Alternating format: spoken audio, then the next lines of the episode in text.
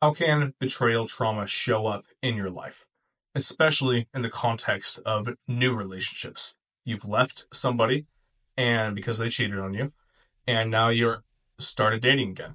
And what type of things should you be on the lookout for to make sure they don't potentially ruin that new relationship? The biggest one is lack of trust. You're going to have to learn how to trust from a place of courage and confidence in yourself, not on the unknowable certainty that you're looking the other person to provide. There's a very good chance. There's a lot of loving and trustable people out there, but there's no 100% guarantee that anybody will never betray your trust again. And so the confidence that you have will have to come from you. So lack of trust is a big one to look out for. Um, sensitivity to any type of privacy is something that goes along with that. So anything from if someone's just on their phone and they kind of tilt it away, even a little bit, might have been subconscious.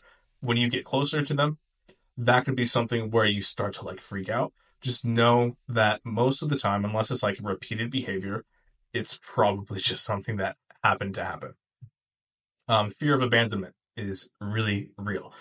And this can show up both in the relationship and also in trying to begin a relationship because fear of abandonment leads to clinginess and codependency, which are in general very non attractive traits in the dating world. And so you don't want to fall into that because that can show up sooner than you expect. Um, comparison, just in general, because you're like, okay, what makes up a cheater is what you tend to think. And so you start comparing, like, oh, well, my ex who cheated on me did this. My new partner is doing this. Therefore, they're going to be a cheater too. It's not sound logic. So just make sure you don't fall into that trap. Um, emotional distance is a huge, huge thing too.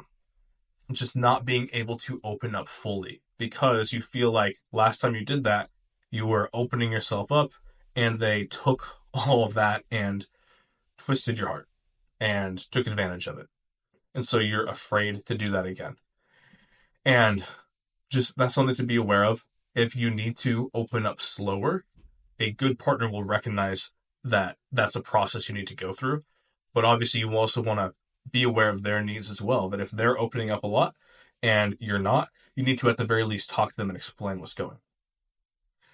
Um, hypervigilance, fear of commitment, um, intimacy, sex. Like these are all other things that can come up as well.